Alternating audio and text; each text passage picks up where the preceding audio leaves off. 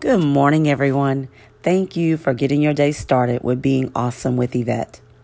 This morning, the message is say nothing. The scripture is a fool vents all his feelings, but a wise man holds them back. Proverbs 29 11.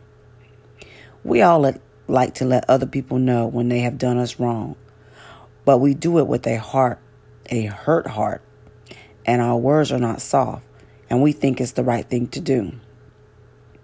We need to take things to God first and ask Him to help us with the hurt and pain we are feeling and change our hearts to be able to speak with soft words. Today, say nothing and let God be our defense. I really hope this message was uplifting and encouraging for you to want to do the will of God. Please hit the reminder bell when I post the next message.